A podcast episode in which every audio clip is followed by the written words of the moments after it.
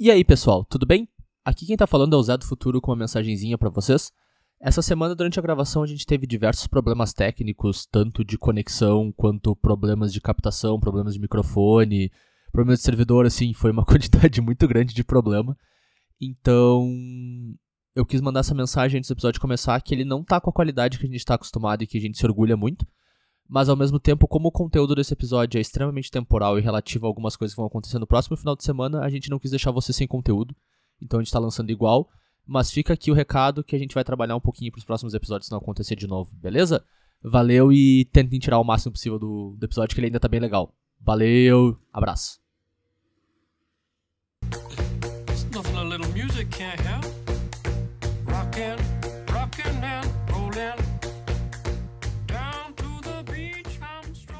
Fala gurizada, tudo belezinha? Sejam muito bem-vindos a mais um episódio do Colors Dragões, o seu podcast de Magic. Eu sou o seu host, Zé Vitor Schneid, e junto comigo hoje, lá da gloriosa São Lourenço do Sul, tá ele, Matheus Turuf, Bom dia, boa tarde, boa noite. e da igualmente gloriosa e cheia de cultura alemã e muitas Octobers, Santa Cruz do Sul, temos Bernardo Reis. Salve. E hoje nós temos um episódio muito especial pra vocês, assim como todos os outros, que nós vamos falar sobre Trono de Eldraine, a mais nova coleção de Magic que tá pra sair agora pelas próximas semanas. Mas antes da gente pular pro tema, eu e os guris a gente queria fazer um pequeno agradecimento a todo mundo que escutou os nossos dois primeiros episódios e que nos passou feedback tanto técnico quanto em modelo de conteúdo, em o que, que a gente pode falar. A gente tem escutado bastante vocês e tentando incorporar o máximo possível ao nosso trabalho para tentar entregar a melhor experiência possível. Então, muito obrigado, né, Guris? Sim, verdade. A gente recebeu bastante feedback, maj- majoritariamente positivo. E todos eles estão sendo levados em consideração, então podem continuar mandando. É isso Pra aí. mim ninguém disse nada. Ah, eu te passei alguns, cara. A minha mãe falou que tá ótimo. Quem é a gente pra discordar da gloriosa mãe do Matheus, né? Então, vamos seguir pro tema, pessoal. Nós vamos falar sobre Trono de Eldraine, a coleçãozinha que tá pra sair pelas próximas semanas. É uma coleção com, com temática de fábulas, é quase um Irmãos Green abraça Rei Arthur e a Távola Redonda. E parece uma coleção bem interessante, né, Gris? Do ponto de vista de flavor, eu achei a, a coleção sensacional. Sem sombra de dúvida. É, inclusive, a- é muito divertido olhar as cartas e tentar imaginar de que fábula que saiu a ideia daquela carta. né? Tipo, ficar pescando. Ah, essa aqui é a, a Caixinhos Dourados, aquela lá é a Pequena Sereia, assim por diante. E sem contar que as artes dessa edição são lindas, né, cara? Quase Justamente por, por, por ser possível incorporar as fábulas, as artes ficaram muito boas. É, de fato. E é o tipo de design que eles chamam de design top-down, né? Que tu começa da ideia geral e vai descendo pra criar a carta em cima da ideia, em vez de ser o contrário, né? Que acho que a gente já viu em Innistrad isso muito forte, mas com uma temática mais de, de horror e de terror gótico, assim. Enquanto agora a gente tá num mundo mais bonitinho, de fantasia e mais bacaninha no, no aspecto geral, digamos assim. E assim como toda coleção nova de Magic, a gente tem algumas mecânicas novas, né? Introduzidas. E essa coleção não é não é uma exceção nesse caso. Nós temos três grandes mecânicas, ah, além de algumas outras temáticas, mas realmente mecânicas novas nós temos três, que são as cartas de aventura, a mecânica de obstinação e a mecânica de comida. E por qual vocês querem começar, gurizada? É, aventura, definitivamente. Então vamos embarcar nessa aventura com nossos gloriosos hobbits. Justo. A mecânica de aventura, então, é uma mecânica muito interessante. Ela tem um frame novo para a carta, né? Vai ficar bem claro quando tu enxergar a carta que ela é uma carta de aventura. E quais são as características dessa mecânica? Ah, todas as cartas de que têm aventura são criaturas. Só que elas têm, além da criatura, uma mágica, que geralmente é um feitiço ou mágica instantânea. Na verdade, não é geralmente, sempre vai ser um feitiço ou uma mágica instantânea. Que é a aventura. E então, como é que isso funciona? Tu pode conjurar essa carta da tua mão pelo custo de aventura, ela vai fazer o efeito da aventura. Só que quando ela terminar de ser conjurada, ela não vai para o cemitério. ela vai ser exilada. E ela vai ser exilada com a cláusula especial que vai permitir que tu conjure a parte da criatura da carta, quando tu precisar. Não precisa ser naquele turno, pode ser bem adiante no jogo, inclusive. Além disso, é claro, tu também pode conjurar direto a criatura. Só que se tu fizer direto a criatura, tu não vai mais poder usar a aventura, porque a criatura já vai estar no campo de batalha, não, não vai ter como tu conjurar a aventura. Em termos de design, parece muito a ideia de, tipo, tu manda a criatura realmente pra se aventurar, né? Tipo, crescer no mundo, e aí ela retorna com. Depois de uma certa experiência, vamos dizer assim. Ou tu pode simplesmente botar ela em jogo. Tu não tem a opção de fazer o caminho reverso, né? É, exatamente. É, a parte bacana das cartas de aventura é, por exemplo, se tu tem um efeito interessante para devolver tua criatura para tua mão, por exemplo, coisa parecida, tu pode ficar refazendo a aventura, né? Às vezes vale a pena capitalizar. E eu acho que é legal a gente perceber que, como a maioria dessas cartas vai jogar mais limitado do que construído, né? Eu acredito eu, a gente vai falar sobre isso depois. Eu acho bacana que elas são inerentes dois para um, né? Tu consegue dois efeitos ao custo de uma carta, desde que tu tenha tempo para fazer as duas coisas, né? E dois para um, costumeiramente, são bem fortes no limitado, né? Sim, de fato. E ela também permite uma outra característica interessante, porque ah, às vezes a aventura é uma mágica com um efeito muito específico que tu não colocaria normalmente no teu baralho. Só que por ela ser uma criatura também, tu não te preocupa com aquilo. Então, às vezes tu tem cartas que tu normalmente não usaria. Por exemplo, tem uma fada que ela é duas manas, dois um voar. E a aventura dela é, é por três manas anular uma mágica, menos que o seu controlador pague três. Então, a mágica de três manas não é uma mágica que normalmente tu colocaria no teu baralho, porque ela não é uma carta boa. Ela é uma carta muito situacional. Só que pelo fato dela vir embutida numa criatura que tu já usaria normalmente, ah, passa a ser vantajoso. Tipo, ela é só um bônus, no caso, né? Ela te dá um efeito que tu normalmente não teria. Faz, faz bastante sentido. Dá pra pensar Legal. que as cartas de, de aventura tem meio que um reciclar embutido nelas, porque tu tem uma segunda opção pra carta além daquilo que ela faria normalmente. É interessante que as cartas de aventura também aumentam a, a eficiência da anulação no formato. Porque se o cara anula a tua aventura, a carta vai pro cemitério, não vai pro exílio. E aí ele perde a criatura também, né? E aí ele também perde a criatura que ele, que ele teria mais à frente. Faz então, sentido. quando tu tá anulando uma carta de aventura, tu tá anulando tudo já junto.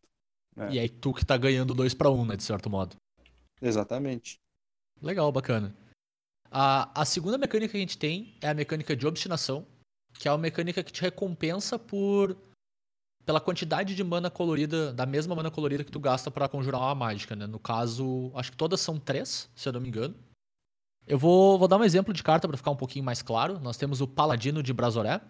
Ele é uma criatura humano-cavaleiro 4-1 com ímpeto, que custa 3 manas genéricas e uma vermelha.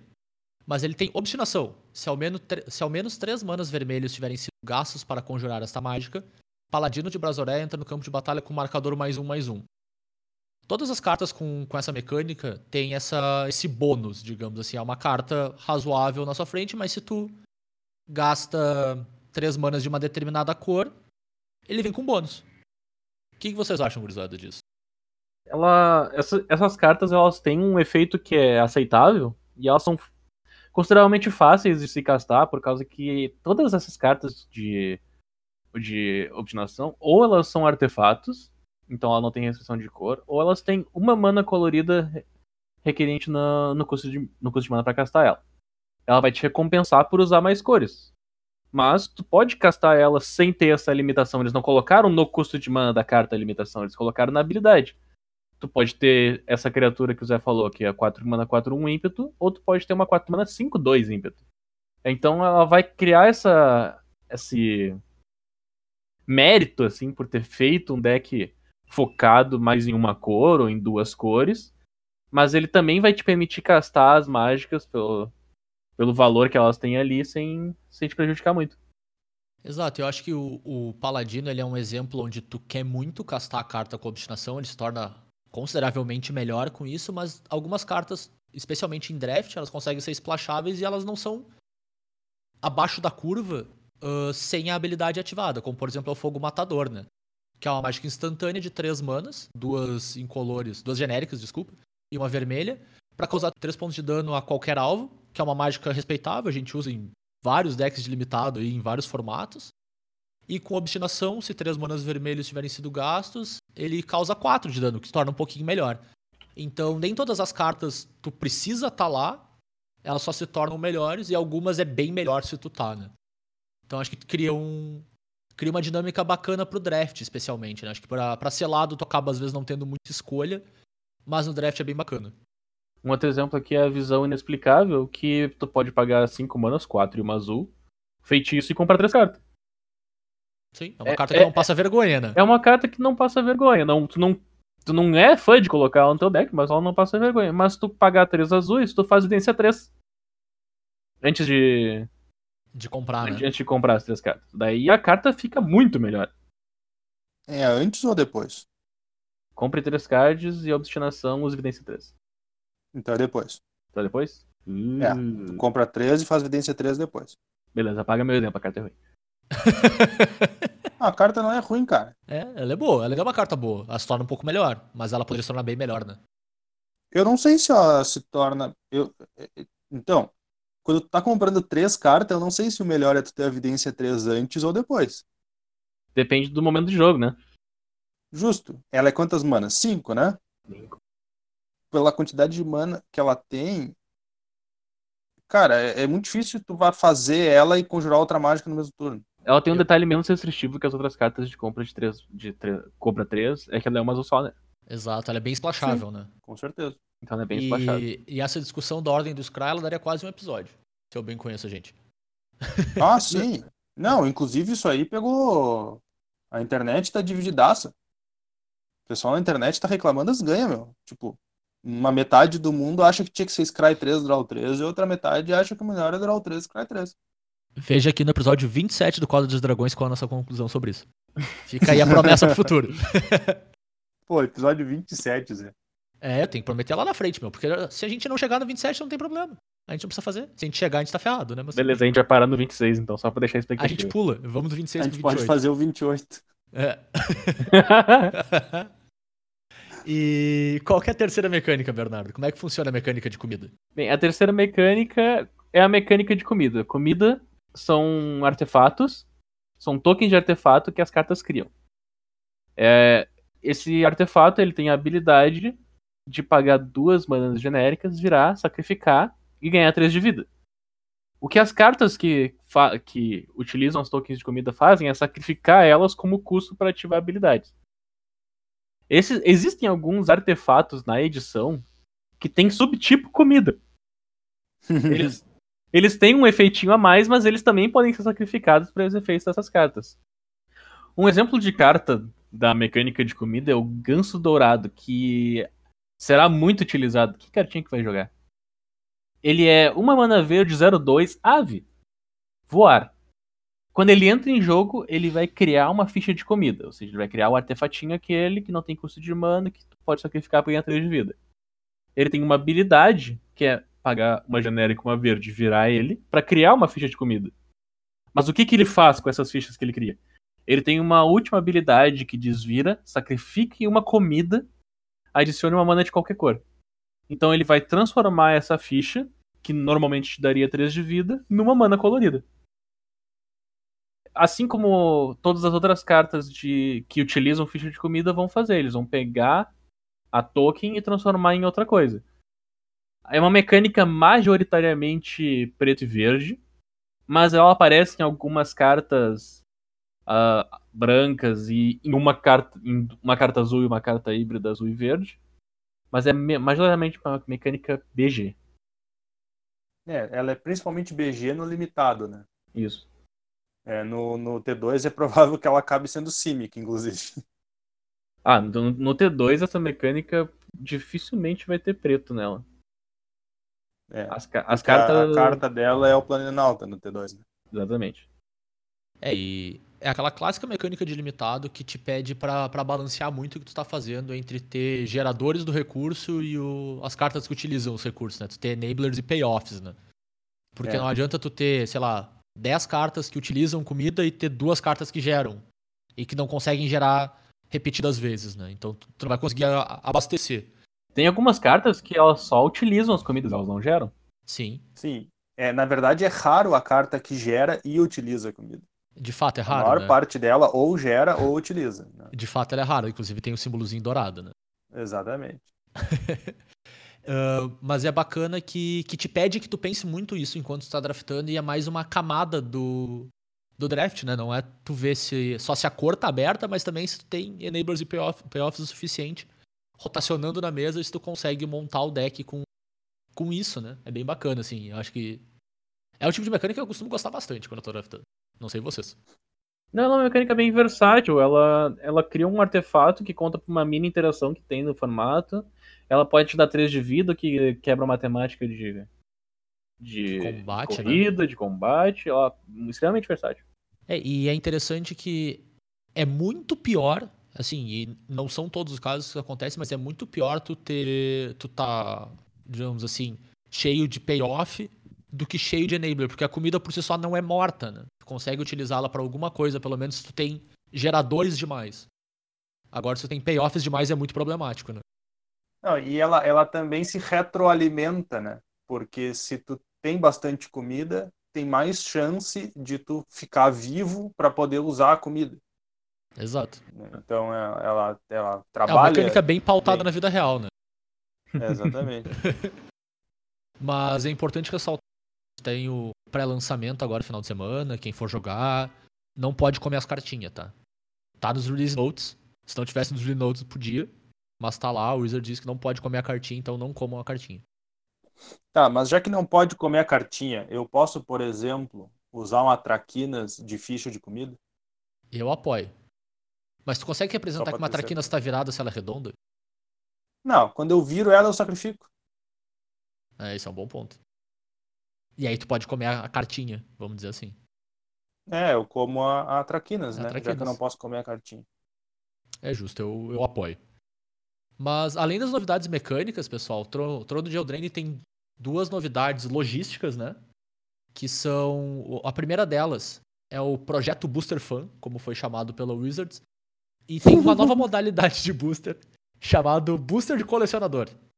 Ah, que é um booster premium que vai vir com todas as cartas em algum tipo de arte diferenciada, ah, que são muito bonitas, inclusive. Uma delas são as artes de Fábula, eu não sei se esse é o nome em português, mas eu gosto de chamar assim, que são todas as cartas de aventura, elas têm uma arte diferenciada, bem, bem bacana. Ah, além disso, tem as artes estendidas para todas as outras raras da edição. É que nem os box toppers de Ultimate Master. Se vocês não conhecem, procurem aí porque fica bem bacana, assim. E vai vir várias comuns e incomuns foil, algumas cartas com frame especial também. É um produto premium, é um produto para quem gosta de, de conteúdo bonito, assim, que gosta de deixar seus decks mais, mais pimp, né? Pra usar o termo clássico para isso. E, mas é um produto bem caro. Eu não sei qual é o preço oficial pro Brasil ainda, não sei nem se foi divulgado já. Mas nos Estados Unidos, uma box com, com 12 boosters está em torno de 350 dólares, então é bem caro, assim, é para quem tem realmente interesse em deixar os seus decks de Commander, os seus decks de, de Legacy, se alguma dessas cartas jogar Legacy, ah, bem bonitos. Eu, 350 dólares. é, eu provavelmente não vou ter nenhuma carta dessa. Cara. Olha, tia, eu acho que eles não vão nem importar esse produto pro Brasil, porque eu não sei se a gente tem dinheiro suficiente para comprar um troço desse. Olha, as cartas Tipo, estão Brasil todo. traduzidas. As cartas estão traduzidas, então. Sim, o esforço é honesto, mas pensa bem, tu acha que se juntar, tipo, todo o produto interno bruto do Brasil, a gente compra duas caixas dessas?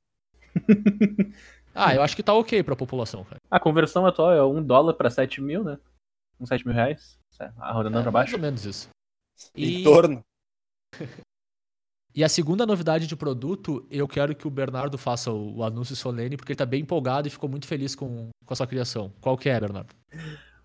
A próxima novidade são os decks de Brawl, que inclusive já encontram-se à venda nas, nas lojas pertinho de vocês aí. O que que acontece? O que que é Brawl?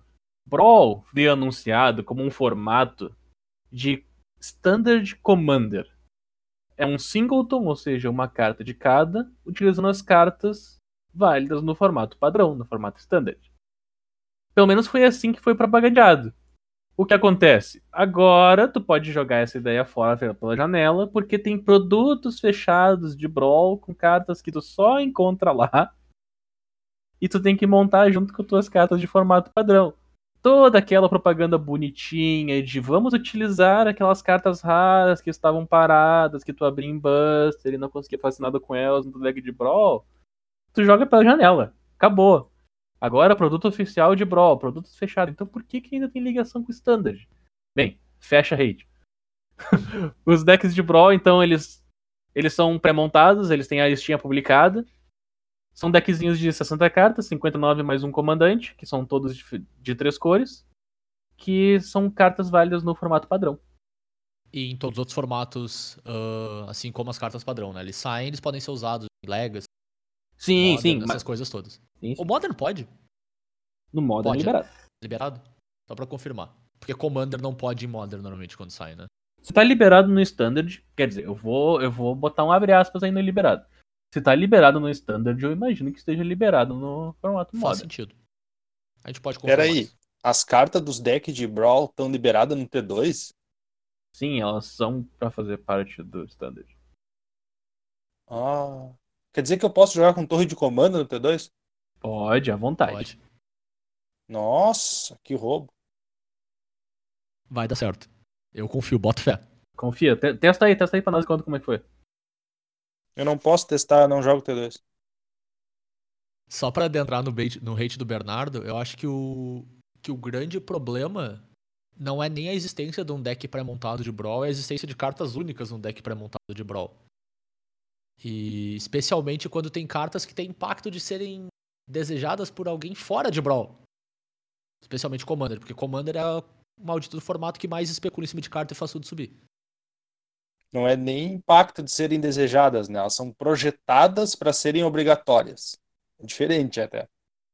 É, exatamente. Assim, nós temos um exemplo claro que é o Cinete Arcano, que é um artefato de duas manas genéricas e ele vira para adicionar uma mana de qualquer cor na identidade de cor do teu comandante. O que é melhor que, chutando aqui por alto, 90% das pedras de mana que a gente costuma usar em Commander, né? Provavelmente melhor que todas. É bem, bem perto do Sol Ring, eu diria, assim, como o duo Não, se obrigatório. contar, se contar as de duas manas só, ele definitivamente é melhor delas. Eu concordo. E, e além disso, é o tipo de carta que o jogador de Commander não vai querer ter uma só na coleção. Se ele puder, quanto mais melhor, Pra não precisar ficar trocando de deck em deck. Eu provavelmente vou querer mais do que uma cópia disso. E é uma carta que só é. Ela é acessível de duas maneiras, na verdade, não é só no deck de Brawl, ela também é acessível no Booster Premium, o que não facilita muitas coisas. né? Uhul! Partiu pagar quantos milhões de dólares lá pra conseguir uma carta? Pera aí, deixa eu ver se eu entendi então. Eu posso comprar o deck de Brawl, que provavelmente é em torno de cento e poucos reais, eu vou imaginar. Ou então eu posso comprar o Booster Premium, que é em torno de cento e poucos reais também, vou imaginar é isso. É, pra ter- aí tu tem uma chance de tirar o Cinete Arcano, olha só que beleza. Tu vê como é que pode.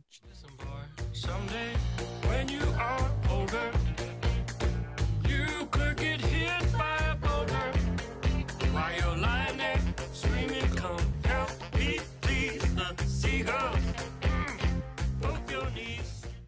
Mas então, gurizada, vamos falar do que interessa mais, vamos falar de gameplay, vamos falar de cartinha nova. Eu adoro que no ano de jogador de Magic tem tipo um 6 Natal, que é quando sai carta nova, a gente fica feliz. Tão bom. Mas vamos lá, vamos começar falando um pouquinho das nossas primeiras impressões sobre o, o limitado. Matheus, o que, que tu tá achando da, dessa coleção, assim, nessa primeira olhada, assim, sem, sem tocar nas cartas, sem conseguir jogar ainda? O que, que te chamou a atenção do, um potencial limitado dessa edição? Então, eh, há duas coisas me chamaram a atenção direto na, na edição. Ah, duas das mecânicas da edição, elas são meio que para jogo longo. Ah, as tokens de comida, como elas te dão vida, obviamente elas, elas vão tentar aumentar o, o tempo da partida. E, no caso, como todas as cartas de aventura funcionam como um 2 para 1, tu pode montar um deck que vai tentar estrangular o teu oponente numa batalha de recursos, vamos dizer assim. Só que isso do ponto de vista de mecânica, né? Quando eu estava olhando para as cartas da edição, me chamou a atenção mesmo que tem uma quantidade que me pareceu bem grande de drop 2, no caso, criaturas de custo 2, com habilidades agressivas, uh, ímpeto, ou iniciativa, ou um, voar, muitas criaturas com voar, uh, diversas criaturas com atropelar, ou outras criaturas que quando atacam dão um bônus para as que estão atacando. Uma quantidade bem pareceu bem maior do que o normal, vamos dizer assim. Então, eu acho nessa análise inicial assim que a edição vai acabar sendo uma edição agressiva. Talvez não tanto no selado, mas muito provável que no draft. Até porque no draft a outra mecânica que é a obstinação vai ser mais fácil de usar, né? Uma vez que tu tá montando o deck, é muito mais fácil tu definir que ele vai ser majoritariamente vermelho, por exemplo, ou majoritariamente verde para te poder ativar a obstinação. E uma boa parte das cartas com obstinação são criaturas que ganham um marcador mais um mais um quando entra em, jo entra em jogos tu conjurou com obstinação. Então, eu acho que o draft da edição tem um potencial de ser bastante agressivo. Não no nível que foi Kaladesh, Kaladesh foi um, um exemplo de razoavelmente recente, vamos dizer assim, de edição bem agressiva, mas ainda assim eu acredito que a edição vai ser vai ter vai ter a possibilidade assim de tu terminar o jogo antes do teu oponente ficar fazendo muita brincadeirinha. Mas deixa eu te, te colocar um questionamento leve aqui, então. Hum. Será que isso não é proposital? Exatamente por ter, tu, tu ter duas mecânicas que te levam tanto aí para um jogo longo. Será que tu não tem criaturas agressivas e, e poderosas numa parte baixa da curva para colocar isso um pouco em xeque e tornar isso até um pouco balanceado? Eu tenho a impressão de que pode ser sim. Faz bastante sentido se isso for o caso. Claro, pô, Porque a gente tá especulando senão- bastante, né? É, a gente está especulando bastante, mas é que se não tivesse esse aspecto agressivo, eu diria razoavelmente que a edição ia ser muito lenta. Claro. É, porque toda a mecânica da edição é para ser devagar. Porque geralmente tu não vai querer fazer as cartas da, de aven- ah, as cartas com aventura, tu, a, vamos dizer assim, o instinto natural do jogador não é conjurar a criatura sem conjurar a aventura antes. Né? O instinto natural é tu querer aproveitar ao máximo, conjurar a aventura primeiro, conjurar a criatura depois. E então eu acredito sim que isso é proposital para te forçar o teu oponente a ter que jogar num ritmo mais acelerado. E senão as partidas iam acabar ficando muito longas, provavelmente ia acabar indo para turno quase sempre, ou coisa parecida. É, era bem o que eu ia dizer. Eu acho que sem um, um- uma curva agressiva, alguns potenciais decks agressivos, pra colocar isso um pouco em xeque, eu acho que a gente ia ter jogos muito longos e que potencialmente ia virar um grind fest, né? O pessoal gosta de usar o termo. E Uhum. que. E que talvez não fosse tão divertido, assim, se todo mundo estivesse fazendo a mesma coisa. sabe? Então, vamos Sim, ver. Eu acho certeza. que esse tira-teima a gente só vai descobrir quando a gente botar a mão nas cartinhas e realmente perceber se ele tá balanceado ou se ele acabou desbalanceando pra um lado, um pro outro. É, de fato. E com sorte, ela é uma daquelas edições que o cara começa de um jeito e no meio do tempo, no meio do caminho, descobre coisas novas e vai mudando o limitado, né? São os melhores tipos de edição. Perfeito, concordo plenamente. Como tu disse, é uma edição que tem um monte de drop 2, então por consequência acaba tendo muita criaturinha fraquinha. Muito bichinho 2-2, 2-3, 1-3, 1-2. E uma coisa que me uma coisa que destacou bastante pra mim é que tem alguns equipamentos jogáveis. Ah, sim. Existem vários equipamentos jogáveis que que vão transformar essas criaturinhas em algo relevante. Então, tu pode fazer um, um deck mais pé no chão e utilizar esse equipamento, que equipamento não é encantamento. Não bota num só morreu, teu bicho perdeu. Tu morreu, troca pra outro e segue adiante, segue o baile. Então tu pode continuar agressivando. Claro, ele vai, vai comer o slot de uma mágica. Ele tem um. Eles, eles são equipamentos com certas limitações pra equipar. Eles, eles tendem a equipar de graça quando entra em campo, daí depois paga 5 mana pra equipar, por mais dois, mais um. Ou então eles equipam mais barato numa criatura de tipo específico. E por aí vai. Uau. Mas eu vou, eu vou tocar a pedra, eu vou tocar a pedra na cruz aqui e dizer que saudade do limitado de Kaladesh. Eu gostava muito daquele limitado. Eu realmente gostava muito daquele limitado. É, eu, eu também gostava, cara. Eu gostava bastante. O exemplo agressivo recente que eu não, que eu não gostei foi Ixalan. Ixalan foi bem cansativo no lado agro da coisa. Na Ixalan foi até agro demais, cara. É. Tinha, um, tinha um plano de jogo muito jogar, muito simples, entre aspas, de se fazer. Que era uma criatura 3-2 que tinha resistência à magia e não podia ser bloqueada. Sim, exatamente. Era E esse, era, esse era o plano de jogo, acabou? Era tudo que tu precisava. Era isso. Mas, em vez de a gente falar de carta chata e velha, que a gente não tá usando mais, vamos falar de carta nova? Vamos. Eu só vou fazer um abre aspas aí pro ouvinte. Que como isso aqui é uma, um, pod- é um episódio do, da nova edição, vai rolar, claro, a gente vai explicar as cartas novas, não vamos escrever elas. Só que nós vamos fazer menções a outras cartas mais antigas. Então é possível que passe alguma onde a gente não vai descrever que carta é essa, vamos mencionar pelo nome. Então eu recomendo ter junto consigo agora alguma maneira de procurar cartinhas. É, eu acho que, que vale bastante a pena, assim, de fato. É, Até procurar porque a gente vai falar de cartas que nos chamaram a atenção e nos mais diversos formatos, né? Então as referências vão ser bem variadas, indo de tudo quanto é lado. Então, de fato, se tiver a oportunidade de poder acompanhar, eu acho que é bem, bem legal, assim. Começando pelo branco, então, a gente tem nossa primeira cartinha que a gente separou, que é o Arconte Harmonioso. O Arconte Harmo- Harmonioso é uma criatura Arconte. É quatro quaisquer e duas branca por uma 4 ou 5 voar. E ela tem o seguinte texto: As criaturas que não sejam do tipo Arconte têm poder e resistência básicos 3-3. E quando ele entra em jogo, ele cria duas fichas de criatura 1-1 do tipo humano. Que no caso vão ser 3-3 pela habilidade dele. Então, eu coloquei isso aqui porque para deck de Commander que usa ah, bastante ficha, essa carta aqui é, é assustadora. Porque se as tuas fichas são umas fichas miudinha, 1-1, às vezes 0-1, ah, ela faz todas elas ficar 3-3. Então é como se ele desse mais 2, mais 2 para todas as criaturas, ao mesmo tempo em que ele está diminuindo as criaturas do teu oponente, né? Geralmente em Commander tu tem dois tipos de criatura. Tu tem ou as criaturinhas bem miúda, que estão em grande quantidade, ou que fazem um efeito interessante, ou os bichão 6-6 para cima. Então eu achei uma carta bem bacana, porque ele dá uma equalizada, assim, ele bota tudo em 3-3. Idealmente ele vai estar aumentando bastante o teu poder em mesa, enquanto está diminuindo o poder dos teus oponentes. Tem que contar que ele é uma baita power play, né? Ele é 6 mana por 10, 10 barra esforço. 11. É. Se tu fizer no limitado, acabou, né? É, tem que ser removido na hora. Se voltar para ti, não tem condição. É, e em termos de Commander, eu quero só falar de um, de um nicho muito específico, onde eu acho ele extremamente poderoso, que é o quão bom ele é contra Leshnorn, né? Que ele consegue dar um offset na Leshnorn de maneira extremamente elegante, digamos.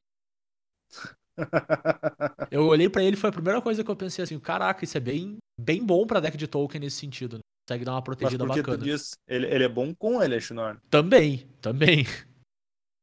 Mas é um bom, é uma boa maneira de se defender e é muito mais fácil de buscar. Normalmente deck de token tem como trazer um outro bicho do, do deck, por exemplo, um Chord of Calling da vida aí.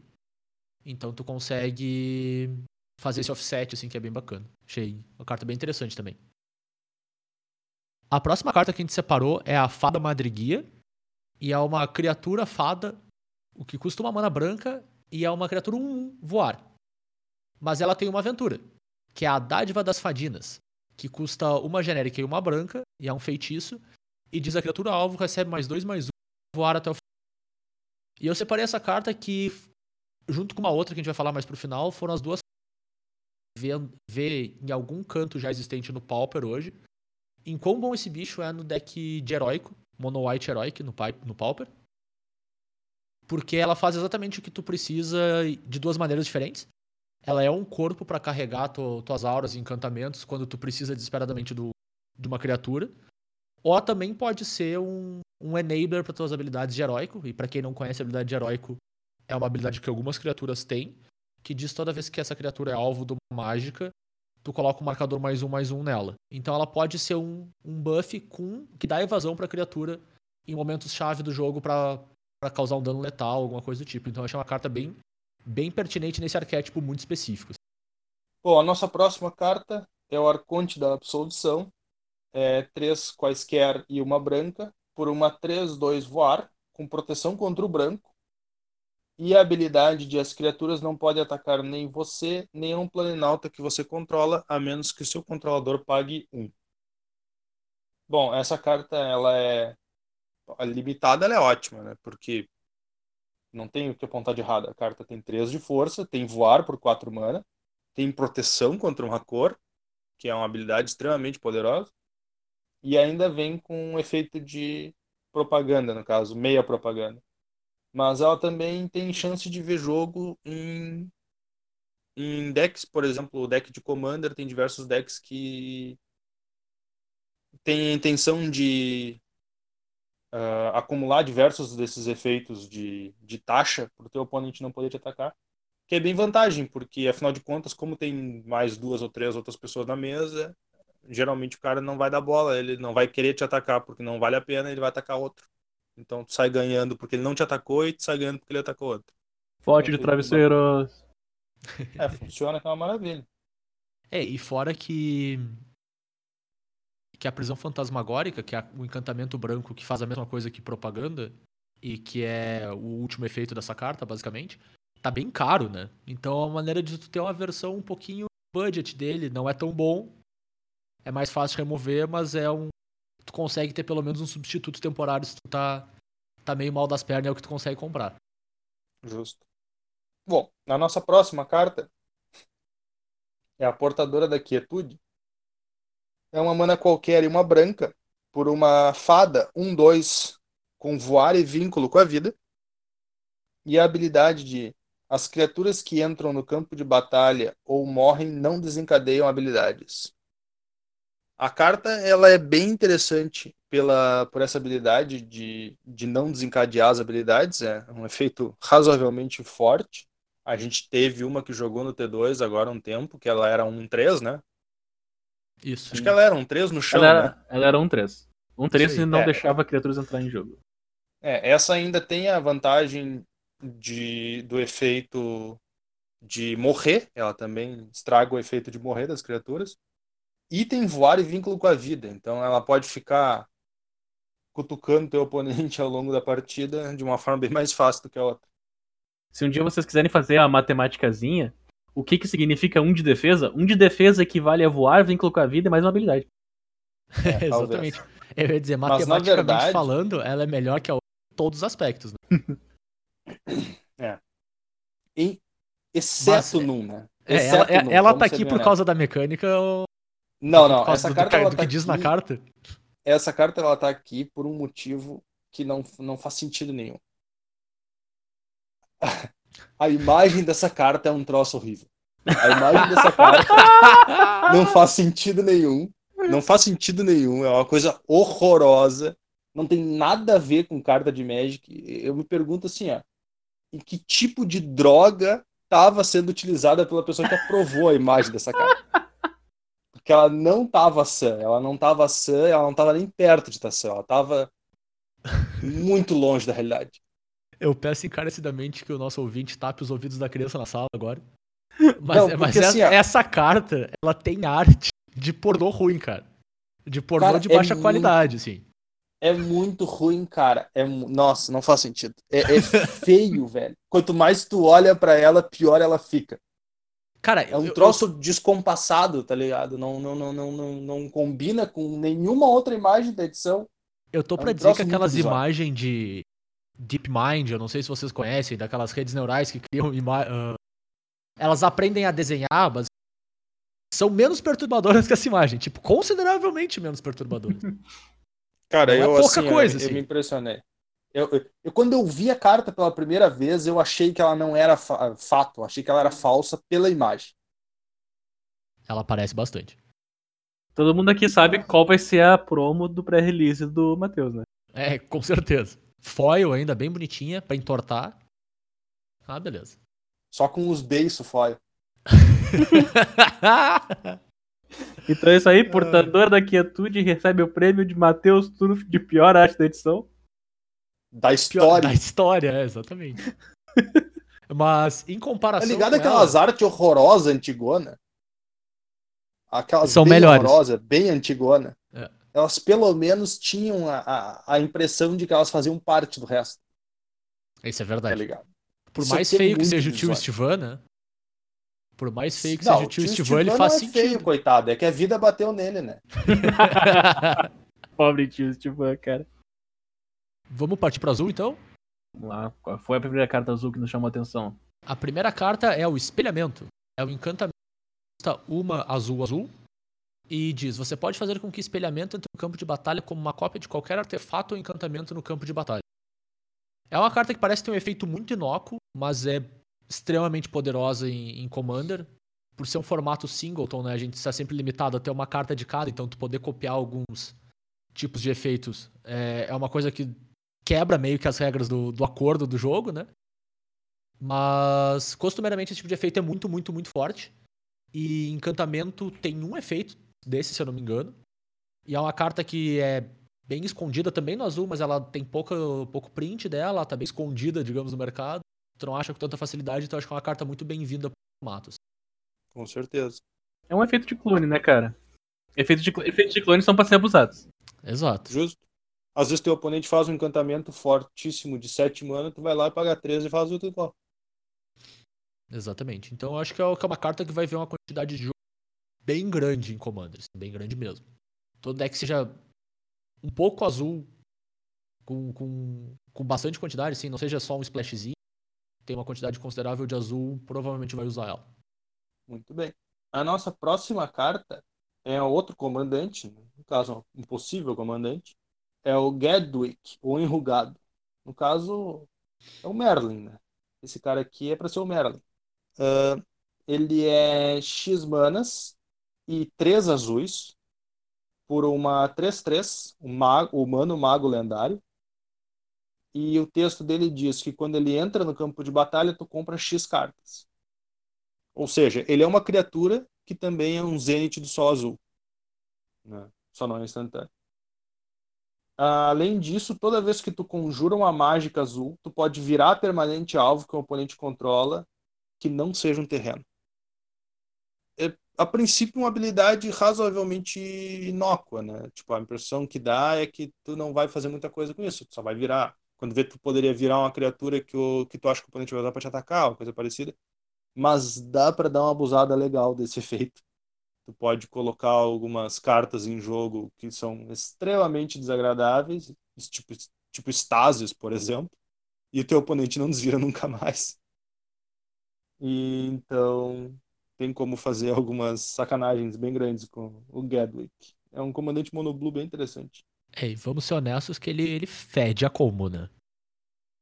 É, de fato. Tipo, mas um longe, bem assim. diferente dos que o cara conhece. É, eu- acho que ele tem nele uma pegada muito da. Como que é o nome dela? Azami? É outro comandante mago lá que vira pra comprar carta, vira magos pra comprar, comprar cartas. Sim. Ele me, me lembra um pouco ela, assim, no, no estilo de deck. Não as mesmas cartas exatamente, mas um shell muito parecido, assim. E que é um comandante que a gente sabe que é extremamente poderoso, né? Especialmente em local teus oponentes fortes. Com certeza. Então eu vejo ele, Ah. ele tendo um espaço meio similar, assim, bem bacana. tem alguns algumas criaturas que podem fazer assim, tipo, tu pode focar de diversas formas. Tu pode focar num deck bem mais voltado para o controle e garantir que a tua vantagem de carta vai ser na forma do comandante, né? Por exemplo, conjurar ele para comprar três cartas, depois conjurar ele para comprar seis cartas, coisa parecida. Tu pode partir para aquela para o clássico combo de mana infinita e ganhar com o maníaco do laboratório. E aí tu não precisa ter nenhuma mágica de draw no teu deck, porque tu é o comandante, né? E dá para fazer também algumas outras interações, que é no caso com a habilidade dele de virar os troços do oponente, né? Tu pode fazer dessa forma de tentar travar o jogo do, do cara. Também tem algumas, ah, como é que eu posso dizer assim, outros efeitos que vão adicionando características. Tipo, tem uma criatura que eu não lembro o nome agora, mas ela é 4 mana. E toda vez que um uma criatura é do oponente é alvo de uma mágica habilidade tua, tu ganha controle dela enquanto tiver essa criatura em jogo. Aí com esse cara aqui, tu joga uma mágica azul, tu rouba um bicho do cara.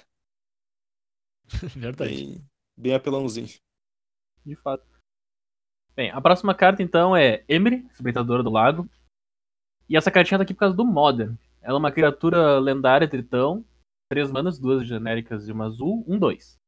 Ela tem uma habilidade que diz que ela custa um a menos para ser conjurada para cada artefato que você controla. Então ela vai, em média, nos decks que precisam dela, vai custar uma azul. E quando ela entra em jogo, tu coloca as quatro cartas do topo do teu Grimório no teu próprio cemitério. Tá, até então ela não faz muito sentido, mas até agora, agora que vem a parte importante. Ela tem uma habilidade onde ela vira e tu escolhe uma carta de artefato no teu cemitério e tu pode conjurar aquela carta nesse turno. Essa carta tá pedindo pra entrar num, mo num Modern quebrado e fazer muitas coisas sujas com o Urza. Porque, como todo mundo sabe, Urza é uma carta meio absurda.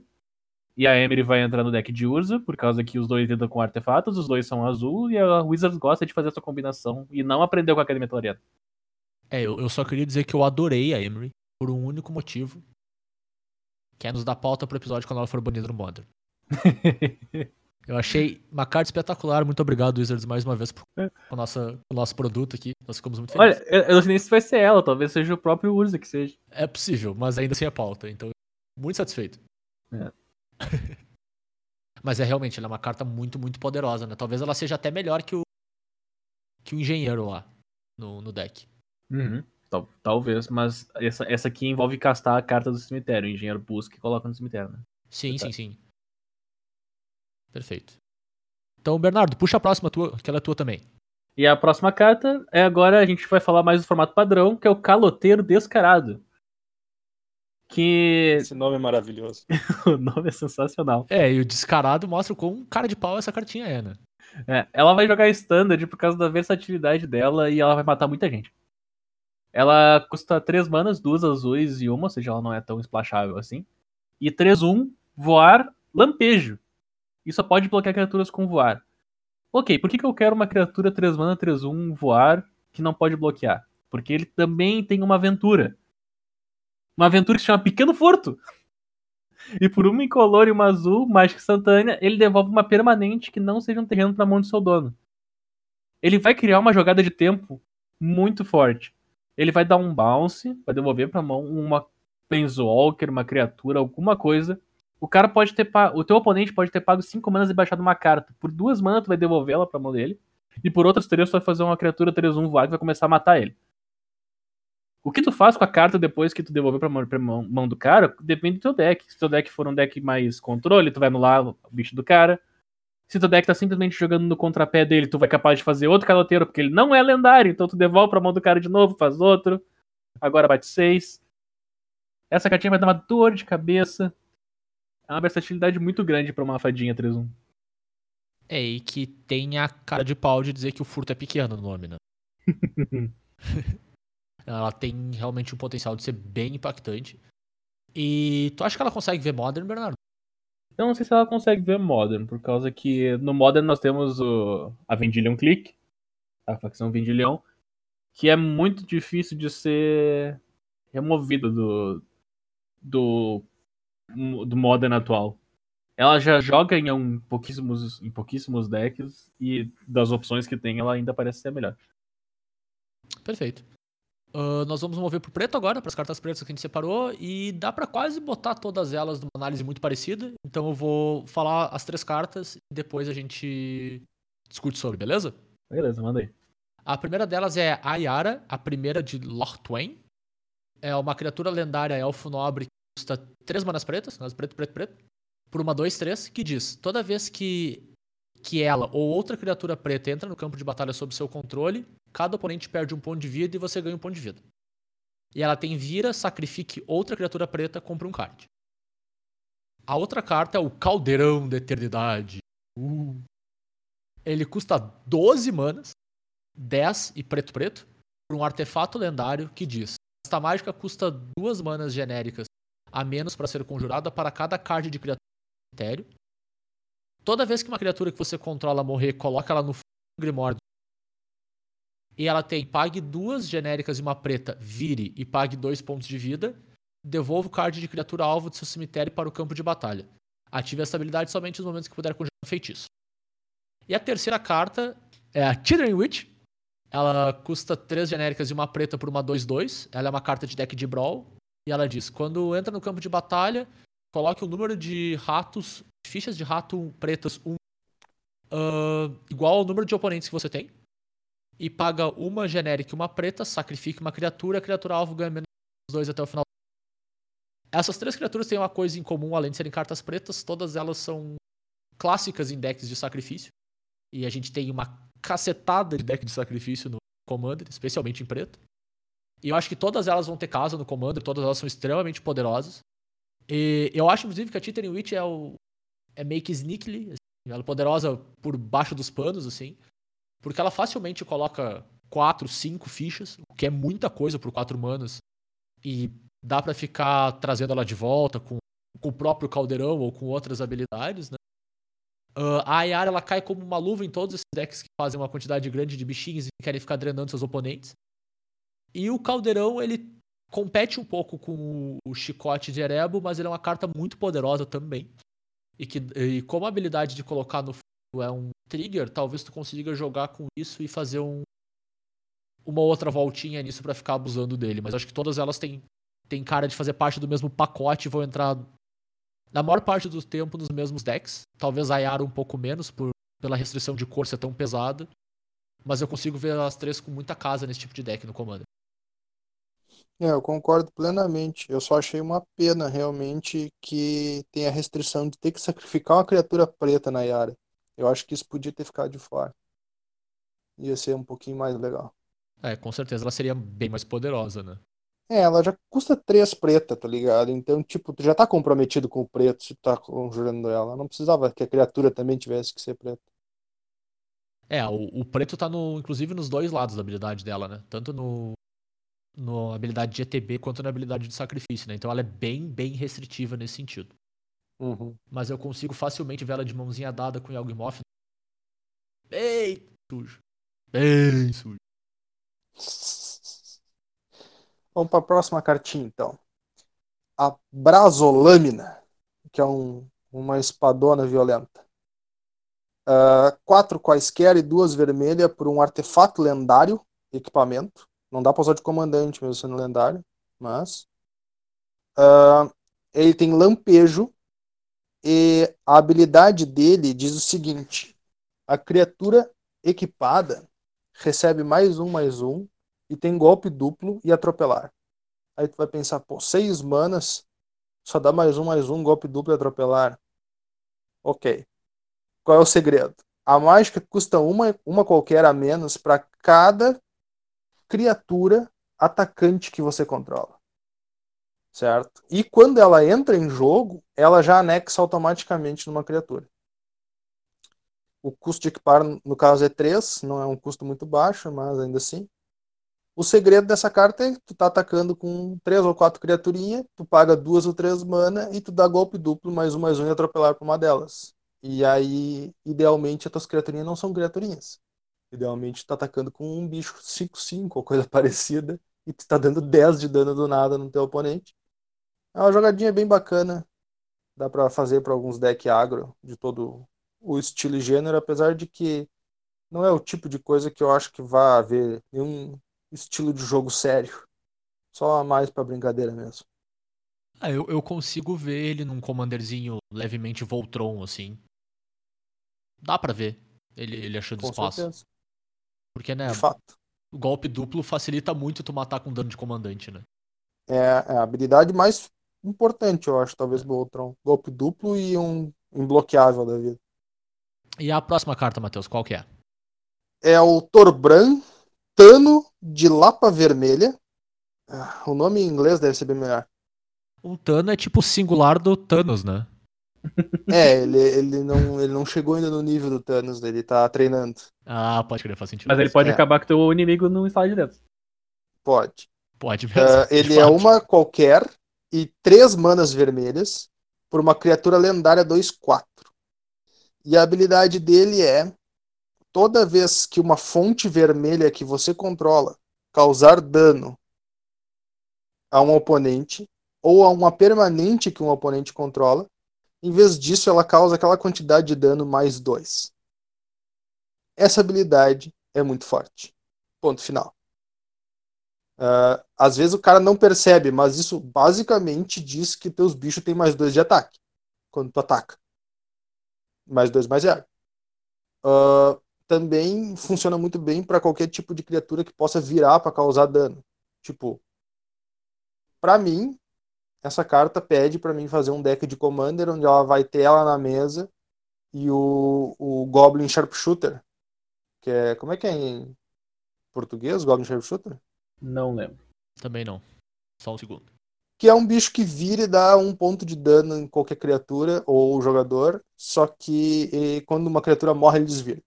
Então, com isso, tu pode ficar atirando raio em todas as criaturas do cara que vão morrer até acabar as criaturas que morrem. É engraçado por causa que ele é uma criatura 4 mana 2, 4, mas por causa da habilidade dele ele fecha, ele é 4 mana 4, 4, ele vai debater 2 a mais. Exatamente. é. Ele é, ele é, ele é 4-4 em segredo. Aham. Ele é secretamente um 4, 4. Eu acho que assim, olhando pra carta comandante vermelho que o Matheus separou e pro comandante azul que o Matheus separou, dá pra perceber que ele não gosta de coisas muito honestas e é uma escolha muito boa sentar numa mesa de commander com ele, assim. Mas fica, fica a informação pro nosso ouvinte. Ju- Julgue como quiser, mas julgue Exatamente. Matheus. Eu não, vou, eu não vou nem tentar me defender, porque vocês são os caluniadores. Então, a nossa próxima carta, eu acho ela bacana porque foi a única carta que duas pessoas repetiram e era uma carta que não parece ser uma das mais chamativas da edição. É a mais forte. que é a Sarkara a Ousada. Ela é uma criatura lendária humano cavaleiro 3, que custa 3 genéricas e 2 vermelhas.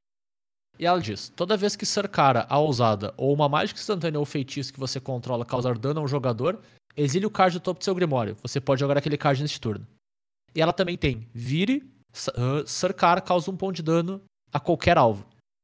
Eu separei essa cartinha porque ela, ela tem um detalhezinho no texto dela que eu acho muito bacana, que é tu poder usar mágicas que te causam dano e tirar vantagem disso. Mais vantagem ainda. Porque normalmente mágica que te causa dano, tu, tu tá tomando dano como um, um trade-off por fazer um efeito muito bom.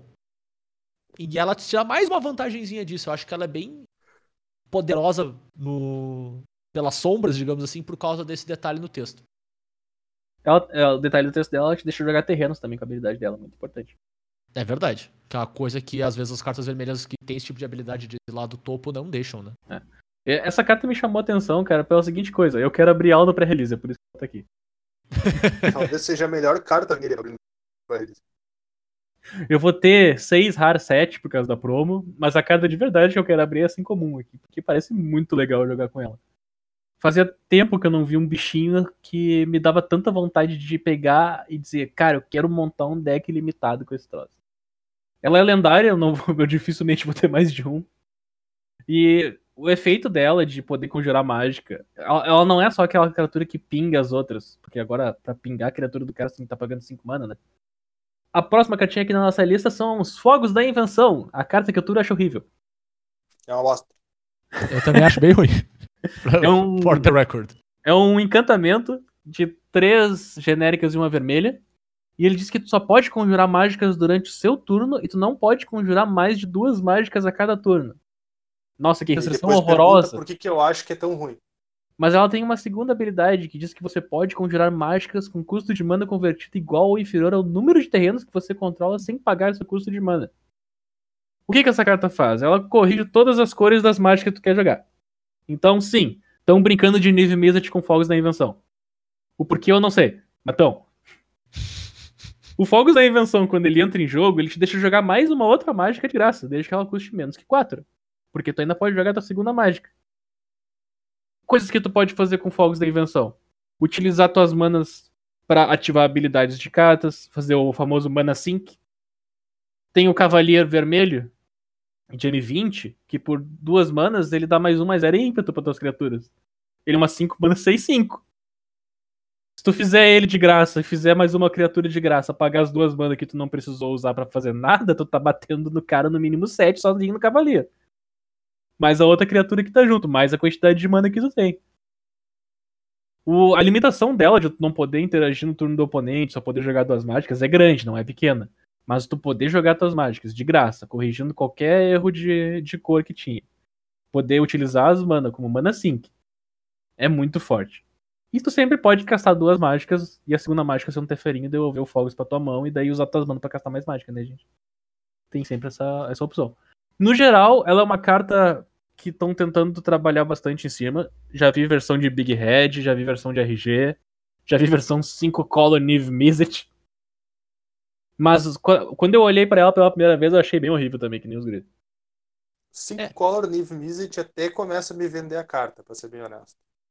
Mas querer usar ela em deck normal não tá com nada.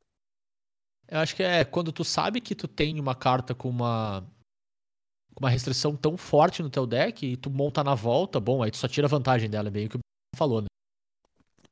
Isso, e é um deck que ele vai ser funcional sem ela, mas com ela em campo ele tem que ser excelente. Esse é, o- esse é o plano. Bom, vamos partir pro verde? Vamos partir pro verde, que é onde tá as melhores cartas. Uhul! verde! Dá-lhe verde, bicho grande. Bem, a, a primeira carta que eu vou destacar aqui, na verdade, é o pacote de cartas que eu vou falar. É o pacote das fichas de comida, das cartas que lidam com fichas de comida. Então aqui vai envolver o ganso, que eu falei mais cedo. Mas a carta que eu botei aqui pra destacar é o Rei Troll Glutão. É uma criatura 6 manas 7-6. Sendo dessas 6, 4 são verdes. Ela é verde. Ela Te tem fala em verde. ela tem vigilância, atropelar e uma habilidade que quando ela entra em jogo, se ela se ela veio da tua mão, se ela foi conjurada da tua mão, tu cria três fichas de comida. E ela tem uma segunda habilidade que é sacrificar três fichas de comida e devolver ele do cemitério pro campo de batalha. Mas eu só posso ativar essa habilidade no meu turno. Detalhe, é no meu turno. Eu posso ativar ela instantaneamente no meu turno. Eu não tenho limitação de feitiço no meu turno. E quando eu casto ele da minha mão, pagando as 6 manas, 4 verdes, eu já faço as três comidas que vão trazer ele de volta. Mas eu posso já ter três comidas, ter ele no meu cemitério e trazer ele de volta. O bicho é sensacional com as cartas de comida. O bicho é um monstro. De Sim, fato, literalmente um monstro. Parece Ele é um- um troço que não dá pra se livrar mesmo. Se tu castar ele da tua mão, é garantido que tu tem que se que tu vai ter que ver ele morrer pelo menos duas vezes. É. Ele é dois já pelo preço de um, né? Agora, que ela não vai vir sozinha, ela não vem, porque todas as cartas de comida de raridade incomum pra cima, vamos botar um, um abre aspas aí, tem grande potencial de fazer um arquétipo estilo energia, que era bastante dominante. Porque as fichas de comida, elas vão ter muita versatilidade. E tu consegue adicionar versatilidade pra elas quando tu começa a ir construir e botar múltiplas cópias de cartas e atravessar edições, né? O Rei Troll Glutão, então, ele é uma carta que chama bastante atenção. Provavelmente ele vai virar um 3-3 muitas vezes, por causa do Oco. Mesmo assim, é uma carta que vale a pena. Então, antes do, do Matheus falar da próxima carta, eu queria fazer um disclaimer pro nosso ouvinte que se esse episódio tiver mais ou menos 5 horas, é tudo culpa dessa carta, que ela tem texto pro resto da vida. Tudo culpa dessa carta. A culpa não é nossa que a gente fala demais. Fato. Bom, talvez o ouvinte até já saiba então qual é a próxima carta, né? A Fera das Demandas. Uhum, Deixa eu puxar bem o fôlego aqui. Ela é duas quaisquer e duas verde para uma criatura 4-4, criatura lendária. Todo mundo vai esquecer disso.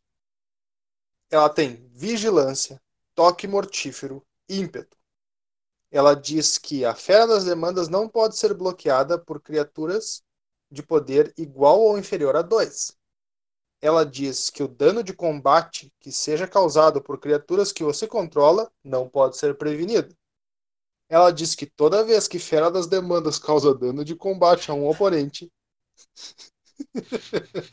ela causa uma quantidade equivalente de dano ao planinalta alvo que aquele jogador controla. Fala três vezes rápido. Três vezes rápido.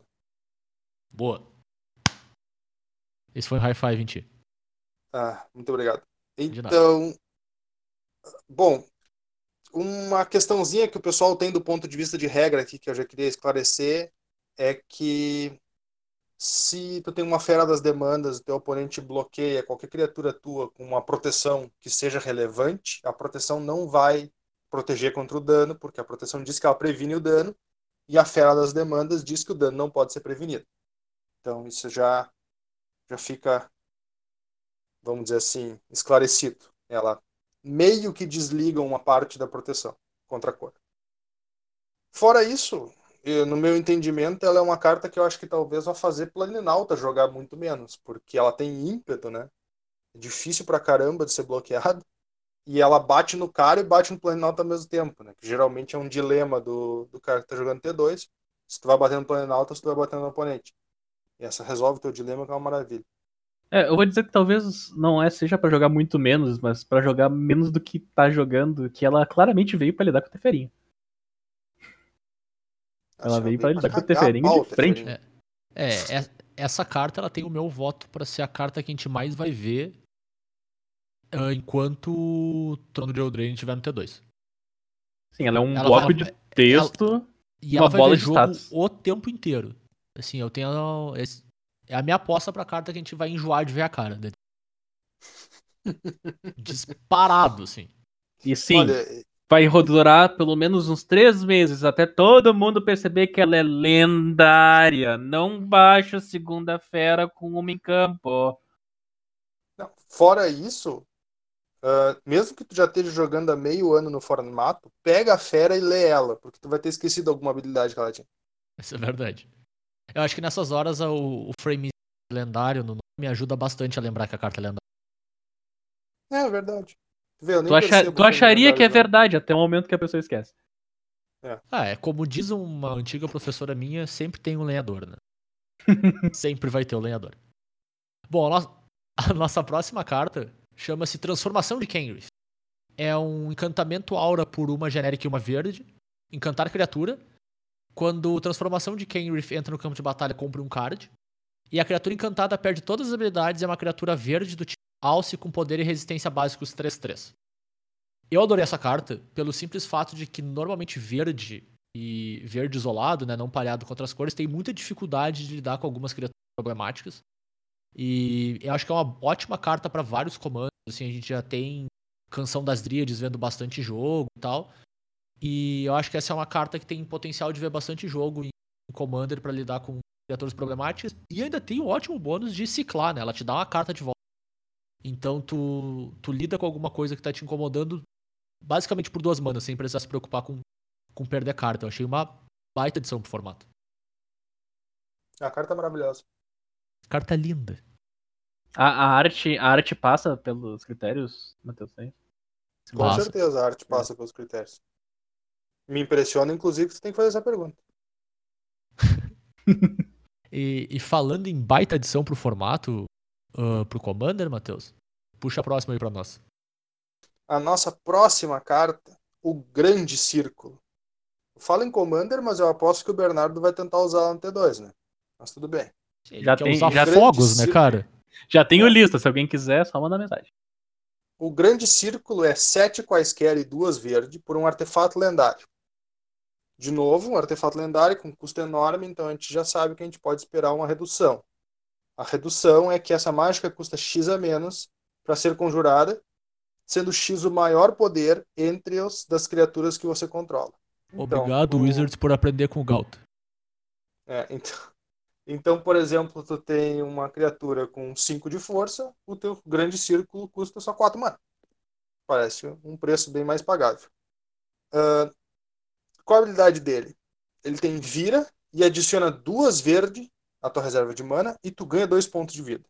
Então, já é maravilhoso. Mas além disso, toda vez que uma criatura que não seja uma ficha entrar no campo de batalha sob o seu controle, tu coloca um marcador mais um mais um naquela criatura e compra uma carta.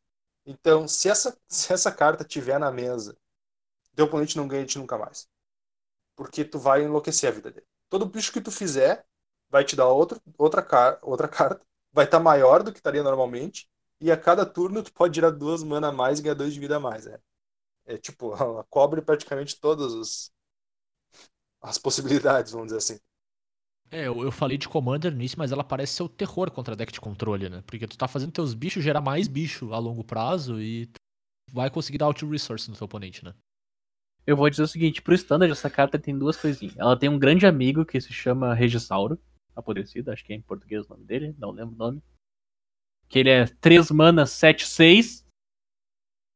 Ele tem, tu tem que descartar uma carta na tua manutenção, mas detalhes. Ou seja, ele é 3 mana 7 6, ela vai custar 2 manas. Por 5 mana. Por 5 manas o o grande círculo entra em campo. A partir desse ponto, todas as criaturas do teu deck entram com marcador. O ganso entra com marcador. Qualquer outra coisa que tu queira colocar no deck entra com marcador. Tu compra carta. O negócio só vai. O que, que vai acontecer? Tu vai ter um Regisauro 7-6 em campo. Tu vai baixar o grande círculo. O oponente vai baixar um oco, transformar o grande círculo num bicho 3-3. Agora tu tem 10 de poder. Não é tão horrível. Mas existem soluções pra ele no standard. Bem claras. É, ele não parece ser aquele tipo de carta que vai dominar, né? Mas ao mesmo tempo ele gera um grande problema pro teu oponente. E tu, e tu falou do, do Regisauro que te faz descartar uma carta, mas bom, o grande círculo te dá cartas de volta aos bichos, né? Sim. Então tu acaba equilibrando isso no infinito. E querendo ou não, ainda tem o Teferinho pra devolver artefato pra mão. Tem maneiras de contornar o grande círculo. Mas ele ainda assim vai. Vai e pode causar um grande problema. É, a- digamos assim, do problema geométrico dele, ele é um grande círculo. Tem maneiras de se circular ele? Tem, mas dá, dá trabalho. Meu Jesus. Então, encerrando as cartas verdes agora, gurizada, nós vamos terminar com as multicoloridas, os artefatos e os terrenos. Então, vamos começar. Matheus, queria puxar a primeira, né? A primeira carta multicolorida nossa é a Anciã de Toca das Fadas. Uma qualquer, uma verde e uma branca, por uma criatura 0-0. Ou seja, ela entra em jogo morre. A carta é horrível. Ah, ela tem vigilância. Recebe mais um, mais um para cada cor entre as permanentes que você controla. Então, no caso, ela não entra em jogo e morre. Ela, no mínimo, é uma 2-2. Agora, o segredo dela tá aqui é o quê? Ela tem a habilidade de vira e para cada cor entre as permanentes que você controla, adicione um mana daquela cor. Essa habilidade é extremamente forte. Porque a carta por si só já vai fazer duas mana. Uma verde e uma branca. Tem um outro exemplo, o único outro exemplo de uma carta que faz algo nesse sentido é um elfo de duas manas e ele já passou de 100 reais há muito tempo. Então isso aqui é uma carta que faz maravilhas pro joguinho de Magic das pessoas. Ah, mas Matheus, ele é verde e branco, não dá pra usar ele em deck que só tem verde. Bota branco no deck. Eu não duvido que essa casa também veja jogo de standard, cara. Porque um deckzinho Bunch, ou até se tu quiser colocar uma, uma quarta cor aí, só pra fazer figuração com preto, esse aqui é um baita ramp pra um. pra uma Hydra, sem contar que é um ramp que bate. É, eu Ah, ia fazer esse comentário. Ele, ele se torna diretamente melhor que o elfo, cu- porque quando tu não precisa mais das mana, ele ainda provavelmente vai ser uma 4-4 aí e vai conseguir bater bem. É, e mesmo por si só, né, ele já garante duas cores. Então, ele te leva de 3 para 6, vamos dizer assim, se tu acertar o land drop no próximo turno. E eu, eu não sei se passou essa impressão pra vocês, mas a primeira vez que eu passei por essa carta nos spoilers, eu vi. Ah, uma carta de 3 mana que gera mana, incomum. Eu não sei se, foi só com- se foi Eu só com comigo essa que sensação passou também, essa, sim. essa sensação. Depois eu fui olhar, pera, isso é raro? Daí eu parei pra ler a carta direito. Ah! ela faz muita coisa. Faz muita coisa. Bem, próxima cartinha multicolorida, eu acho que é a principal carta da edição pro Standard. Que é o Você Planeswalker. ouviu aqui primeiro. que é o Planeswalker que, olha, tão, não estão dando crédito o suficiente pra ele, mas vão ter que dar. Que é Oco, ladrão de coroas. Uma genérica, uma azul, uma verde. Plan- Planeswalker lendário Oco entra em jogo com 4 de lealdade. Mais 2, cria uma ficha de comida. Mais um, a criatura ou artefato alvo perde todas as habilidades e se torna uma criatura verde do tipo Alce com poder e resistência 3-3. Menos 5, permite o controle do artefato ou da criatura alvo que você controla e da criatura alvo que um oponente controla com poder igual ou inferior a 3. Meu Deus! É muita limitação numa carta Ah, só. nem vem puxar o fôlego aí que tu não leu a besta lá da- do textão. em minha defesa, eu li isso aqui no- numa só. O... É muita limitação numa carta. É um Planeswalker muito ruim. Gente, é um Planeswalker de 3 manas que sobe pra 6. De lealdade. Sem nada. Ele não precisa se defender. Ele entra muito rápido e sobe pra 6. Ele resolve todas as cartas, tirando as habilidades dela. Ela res- ele resolve o Grande Círculo, fazendo virar uma 3-3. Ele resolve o Rei Troll, fazendo virar uma 3-3. Ele transforma o ganso que tu usou pra gerar mana pra baixar ele num 3-3. Ele faz teu próprio exército de 3-3. Ele pega as criaturas de utilidade do oponente, porque como ele tá entrando no turno 3, ele, teu oponente tá fazendo mágicas de turno 3 também. Criaturas de turno 3 tendem a não ter poder maior que 3. Percebe a quantidade de 3 que eu tô falando nessa frase? Illuminati! O... Ele vai entrar, ele vai fazer ficha de comida. Ficha de comida vai interagir pelo fato de ser artefato, pelo fato de ter carta com ficha de comida. Ele vai resolver criaturas, vai bufar tuas criaturas. Ele vai criar um clock no teu oponente. Porque ele mesmo cria a ficha e depois transforma a ficha num 3-3 se for necessário. Ele vai fazer o- a jogada do teu oponente ser um problema, porque se tua criatura tem poder menor que 3, ele pode te dar um uma ficha de comida em troca da tua criatura. O Mirror de Oco vai ser um parto, porque quem souber usar Oco melhor vai ganhar. E sim, vai ter quatro Oco no deck. E sabe qual é o melhor amigo do Oco? Teferi. Teferi e Oco são brother. Eles são Bunch. É, a Bunch- parte do Teferi eu não sei se eu concordo, mas tudo bem. Bunch, Bunch tem mana. Tu diz brother porque os dois se tornem a vida do teu oponente no inferno? Porque os dois são a, melhor, são a melhor coisa que tu pode fazer no turno 3. Teu deck tem oito cartas excelentes pra se fazer no turno 3. É, eu acho que, tipo, eles são muito brother porque um é ladrão de coroas e outro é ladrão da sanidade do teu oponente, né? É, então o Putz, Oco ele vai. Magic. Ele vai estar frequente, ele é um Planeswalker de 3 mana que sobe pra 6. Então ele não precisa nem se proteger quando ele entra em jogo. Ele sobe pra tanta lealdade que é muito improvável que ele morra. É, Eu ia dizer, tipo, ele. Ele não faz nada que é forte demais, mas ele faz tudo que tu precisa no pacote dele, né? E sem contar que bichinho, ele é um Planeswalker que faz food, então entra no deck de food. E a, a combinação de Exato, food é. é. verde. Exatamente, é isso. Tipo, ele, ele faz tudo que tu precisa no pacote das cartinhas que vão provavelmente jogar na volta dele. Assim, ele é a engrenagemzinha perfeita. Ele é um Tone Down naquele nível de Planeswalker que a gente tá acostumado? É. Mas ele ainda assim é um baita Planeswalker. Eu concordo. Concordo plenamente. Assim, eu acho que ele vai ver muito jogo. E uma coisa que o Oco vai fazer também é o fato dele poder transformar as carta, a carta preta, que o pessoal usa de sideboard, que destrói a, a criatura Planeswalker verde, numa remoção quase global de contra qualquer deck, porque ele transforma a criatura, a criatura o artefato num alce verde. Então tem mais esse porém aí que o Oco vai fazer. É verdade, faz sentido. Ele torna uma carta de sideboard melhor ainda, né? Exatamente. Bacana. Ah, partindo para artefato, agora tem mais um artefatinho dos decks de Brawl. A gente já falou do, do Cinete antes. Mas tem o Tomo das Lendas, que também é um artefato de duas manas, que diz: ele entra no campo de batalha com um marcador de página nele. Toda vez que teu comandante entra no campo de batalha ou ataca, coloca um marcador de página nele. Paga uma, vira, remove o marcador com uma carta. Eu acho ele um custo e um investimento muito baixo para uma carta que pode potencialmente comprar duas, três, quatro cartas do jogo, o que é muito bom. E ele consegue ajudar, especialmente em decks, por exemplo, Boros ou brancos que têm dificuldades em comprar carta e que normalmente tem, tem comandantes que costumam atacar, né? Não são comandantes tão passivos e gerar valor, a conseguir fazer o jogo funcionar um pouquinho melhor. Então acho que ele é um investimento muito baixo para um retorno bem razoável nesse tipo de deck. Assim, é uma carta que eu tenho, tenho esperança de ver bastante nesse tipo de deck. Partindo para os terrenos, então. O nosso primeiro terreno é a Passagem Fabulosa, que é um, Fabulous. Yeah. Que é um terreno, é uma Fatland. E é uma Fatland com uma restriçãozinha. Vamos lá. Ela tem vira, sacrifica passagem fabulosa, procura um card de terreno básico em seu Grimório e coloca no campo de batalha virado para seu Grimório. Se você controla quatro ou mais terrenos, desvira aquele terreno.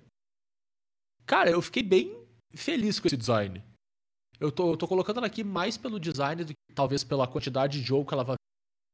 Mas eu fiquei intrigado pela Wizards experimentando com- mais com design de Fatland e consegue ser printado em 7T2. Olha É uma- Eu achei a carta muito bacana, meu. É uma nova versão da que saiu em Modern Horizons agora. Que era Canop, Canopy Vista? É isso? Isso. Não, Cano- É isso Prismatic Vista. Vista? Prismatic ah, Vista. Prismatic Vista, verdade. Prismatic Vista. Que tu é uma Fat Land, paga, vira sacrifica, paga um de vida pra terreno básico. Só que essa aqui tem um upside de quando é mais tarde no jogo, e tu compra aquele Evolving Wilds, aquela terra em desenvolvimento, o terreno vai entrar de pé. O que é muito bom. Muito. Ele, ele não acelera muito o jogo, porque tua mana vai entrar o jogo virada, mas ele não te pune mais tarde, porque tuas mana entram de pé mais tarde. É, então eu, eu torço bastante pra ver o Wizard experimentando bastante com, com formatos de Fatland, assim, um pouco mais restritivas, mas que, que tem momentos em que ela é tão boa quanto. Bem empolgado com a possibilidade. O segundo terreno que a gente separou é a segunda carta. Eu tinha falado lá no início que tinha uma outra carta Pauper que tinha me chamado a atenção, que é o Santuário Místico, que é um terreno ilha, ou seja, ele tem vira pra adicionar uma azul. E ele diz: entra no campo de batalha virado, a menos três ou mais outras ilhas. E quando o Santuário Místico entra no campo de batalha desvirado, você pode colocar o card mágico e isso alvo de no topo do seu Grimório. Eu não sei se eu vejo essa carta aparecendo como um for-off em algum deck, mas eu consigo ver ela facilmente jogando em decks de Ghostly Flicker, que são decks que têm o objetivo de fazer as tuas cartas entrarem e saírem de campo no mesmo turno, assim, tu exila e coloca de volta, o Flicker é uma carta que... E ele exila terrenos também. E o grande problema desse tipo de deck no, no Pauper é conseguir fazer isso com criaturas sem que elas sejam removidas de resposta e tu perca o teu loop dessa mágica. Tá certo que o santuário não coloca na, na tua mão, como um arqueomante da vida faz, mas ele te dá essa recursão com uma permanente que é muito mais difícil de interagir.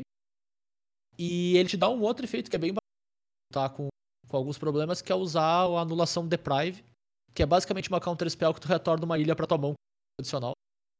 E tu pode fazer loop disso pra garantir que teu oponente nunca mais vai conseguir jogar nada relevante. Então eu achei uma carta assim que eu consigo ver uma, duas.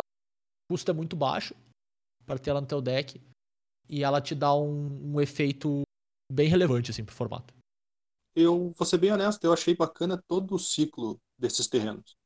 Os terrenos não básicos, só- que eles têm o subtipo de terreno básico, então eles podem ser buscados para o Fatland normal, né? As, as Fat clássicas. É, uma, é um espaço bem bacana de, de design que eles não tinham usado ainda. Então, nem todos são legais como esse azul, mas no geral eu achei todos eles bem bacanas. É, eu concordo com, contigo, Matheus. Eu acho que é uma... todo o ciclo é bem bacana, a ideia é bem legal. Eu trouxe o azul aqui pra exemplificar porque eu acho que ele tem uma casa muito muito provável assim no formato que eu que eu costumo jogar bastante, então eu quis mencionar ele aqui. É, eu também gostei que ela é meio que restritiva, ela não é um terreno comum que vai ativar tão fácil, né? Precisa ter. Precisa que ela entre em jogo desvirado, e pra entrar em jogo desvirado tem que ter três outras ilhas. Isso, Não. três ou mais outras ilhas. É três ilhas. Então ele não vai simplesmente entrar no segundo, terceiro turno e começar a pegar carta de volta. Demora um pouquinho. E tu vai ter que baixar ele virado às vezes, porque ele é teu terreno, né, cara? Exato. É, por isso que eu, que eu gosto dele especificamente nesse tipo de deck, porque tu já quer flicar as coisas. Provavelmente quando tu tiver, tipo, flicando, tirando o jogo, colocando de volta, ele já vai ser teu quarto terreno. tenha baixado ele, sei lá, no primeiro ou segundo virado. Então é bem onde eu, onde eu consigo encontrar ele, assim, consigo ver ele se encaixando. E pra finalizar, a nossa última cartinha que a gente separou, qual que é ela, Bernardo? Eu botei uma aqui, mas na verdade é o ciclo inteiro, né? São o ciclo de castelos. Eu vou destacar um aqui, que é o castelo de Pontegaren, que assim como os terrenos comuns, esse tem uma restrição, esses são os terrenos raros. Eles não têm o tipo, mas eles têm esse mesmo efeito, que é, no caso aqui, quando o castelo de Pontegaren entra em campo, ele entra virado a menos que eu controle uma floresta. Então ele vai entrar. Se eu tiver uma floresta, ele já entra em campo desvirado. Ele não precisa fazer toda aquela questão de desvirar, etc. Ele não precisa de três, ele precisa de um só. Que é raro. Ele gera uma mana verde. E ele tem uma outra habilidade que é pagar quatro manas, duas genéricas e duas verdes, virar ele e adicionar seis manas. E eu só posso usar essas manas para conjurar mágicas de criatura ou ativar habilidades de criatura. Então ele, ele, ele meio que por cinco manas ele faz seis manas. Não é uma coisa que chama muita Uhul! atenção. Não é uma coisa que chama muita atenção. Mas o que ele faz, eu, eu, eu botei ele aqui em cima dos outros, é acelerar todos os decks de Titã em um turno. Todos Ele os decks Titã em um turno. todos os decks de Titã são com um turno. Ele também faz com que tu possa conjurar o teu, o teu troll rei lá bem fácil, né? Verdade, o Troll Rei fica bem fácil de conjurar porque as seis manas que ele gera são verdes. É. Ele. Ele tá aqui não, então mais pelos decks de Titã do Modern mesmo, que provavelmente isso aqui vai entrar uma cópia lá nos, nos decks. Ele- o, o fato de teu deck usar Titã Primordial quer dizer que vale a pena usar o castelo. Acho que é essa a parte que se assume. Até no deck de amuleto, ele até entra em jogo virado e triga o amuleto, né? É até melhor que não tenha uma floresta. É verdade. E De fato, geralmente o deck não tem, né? Ele tem, tem quatro florestas naquele deck. Não, é, tem, mas elas não ficam em jogo, né? Sim, elas- tu devolve pra tua mão as florestas e baixa ele virado pra trigar o amuleto. Exatamente. E é bacana isso, tipo, tu falou, ah, vamos baixar o Titã mais cedo no turno 5, né? Provavelmente tu tá baixando no turno 3, de baixar no 4. É, não, não, É, não é que eu é tô acelerando um turno de, É. de seis, é um turno de quatro. É, exatamente, então é bem forte mesmo.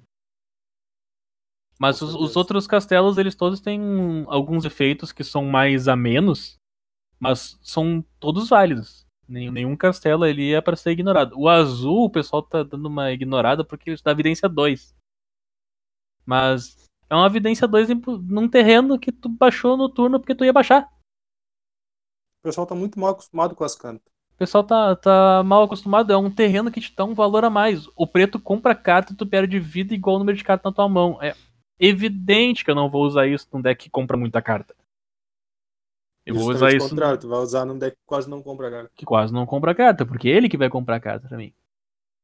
E o vermelho, cara. É, o vermelho é o mais um fácil de ver perigo. que joga. É, o vermelho é um perigo, né? Vamos ser honestos. É. Se as criaturas ganhar mais um, mais zero, é... não, não precisa castar a mágica, tá no teu terreno. É, exatamente. Isso. E o, e o T2, ele não é preparado para lidar com terrenos. A gente já sabe disso do campo do Field of the Dead aí, do deck de Escape Shift que rotacionou, mas o terreno ficou. Que fica fazendo zumbi. O T2 não tá preparado para lidar com o terreno, não. Ah, então quando vê esses terreninhos vão fazer um estrago. Ele- eles vão jogar. Eles vai ter gente reclamando que não é forte o suficiente, mas eles vão jogar. É aquela, não precisa ser, ser forte o suficiente se for melhor que o resto, né? É. É a clássica do T2, assim. Uh! Vocês estão vivos ainda, gurizada? Nossa, Estamos demorou. usando. Gente, eu vou precisar me alongar bastante hoje, hein? Nossa! Mas é isso. Se você aguentou com a gente até o final aqui, parabéns. Você é um vencedor na Meus vida. parabéns mesmo. Mais que isso, muito obrigado. Mo- mo- momento coach. Você é um vencedor. Você subiu os degraus. Sucesso. Nós agradecemos bastante, então, pessoal, que vocês aguentaram com a gente todo esse review aí de, de, de. Ele ainda, apesar de ter sido longo, a gente só falou um pouquinho sobre a superfície da coleção. Vai ter muito pra gente falar pelos próximos meses aí. Então fiquem, fiquem atentos. Mais uma vez, se vocês quiserem falar com a gente, vocês podem entrar em contato pelo e-mail, pelo colorsdragões.gmail.com. Vocês podem me encontrar no Twitter, no jvitorfromhell. E encontrar o Bernardo no Twitter também. Arroba GuinarLOL. O dois Turo vocês não conseguem encontrar em redes sociais, porque a gente ainda não conseguiu convencer ele, mas estamos em processo. o pessoal já sabe direitinho aqui, né? A entrada da Copa. Exato, não tem como errar, né, cara? Inclusive, se alguém, se alguém quiser levar um cabo de internet pra lá, ele agradece. É, é verdade. Nós Não também. adianta de nada trazer um cabo de internet pra cá. Por mais que o Bernardo ache o contrário. Eu sei que não funciona, mas a, a intenção é que vale. Justo. Eu concordo. Nó- Nós, estamos em alguns agregadores, nós estamos no Spreaker, no Spotify, no Google Podcasts e no Castbox. Se tudo der certo, semana que vem estaremos no, no iTunes. ITunes. Uh, Posto, posto mais novidades sobre isso por aí. E talvez tenhamos algumas novidades quanto a site, quanto a redes sociais vindo por aí. Mas fiquem atentos que trazemos as novidades assim que der. E agradecemos muito que vocês tenham ficado com a gente até esse final aí, pessoal. E valeu até daqui duas semanas. Tchau, tchau. É, vamos pra release, pessoal. Falou, pessoal. Até mais. Não comam as cartinhas. A musiquinha de encerramento vai ser garantidamente a do trailer. Sim, sim. A gente não tem por que não, né? Aproveitar. Não, com certeza. Eu nem, eu nem lembro que música que é. You're just too good to be true. Can't take my eyes off of you. You'd be like heaven to touch.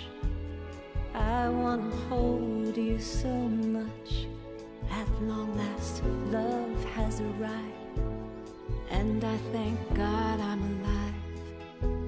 You're just too good to be true.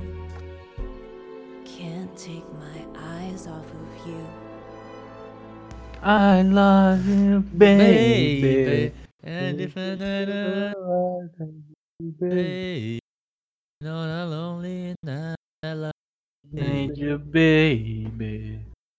listen to me and I say